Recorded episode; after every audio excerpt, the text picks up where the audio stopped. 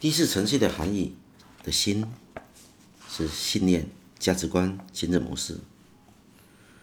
无论是第二层次含义的心、想法念头，还是第三层次的含义的心、次感言，都是我们的显意识范畴，是我们很明确知道的，或者是经显意识努力可以回想起来的，可以捕捉到。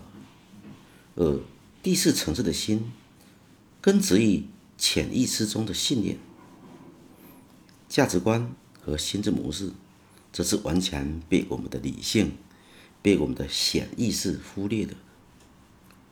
我们专门有意识地去回想、去捕捉，也回想捕捉不到的，甚至我们完全意识不到它的存在。而事实上，它一直存在着，不仅是一般的存在，而是以理性活动背后的指挥者和决定者的身份存在着。这样讲是抽象的。在接下来，我们常常使用一些简单有趣的游戏，让我们去发现和体验这个隐藏者的心。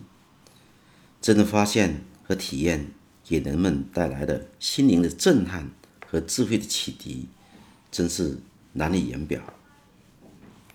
心是信念、心智模式、价值观，又叫小我、假我、社会的我。我们误把这个信念等同于我的，做了错误的自我认同，伤的是你的信念或心智模式，而你误以为伤的是你，他也误以为伤的是你，他以为他在伤你，其实他的信念和心智模式在伤你的 信, 信念和心智模式。悲剧就是双方都认为自己是对的，还争执不休。按照黑格尔的观点，悲剧之所以具有震撼心灵的力量，不在于它表现人们悲惨的命运，强化了恶人当道、好人受苦的情景，以便引起人们的同情和同病相怜的感受。换言之，悲剧不是正义与邪恶、好人与坏人那样泾渭分明的矛盾对立，那只能说是悲惨，而不是悲剧。悲剧是矛盾的双方都没有错，都各自都有各自的道理，只不过由于两者的道理相互冲突的，从而造成了无法挽回的后果。用心体会接下来说的心理意义。我抽烟和我是烟民。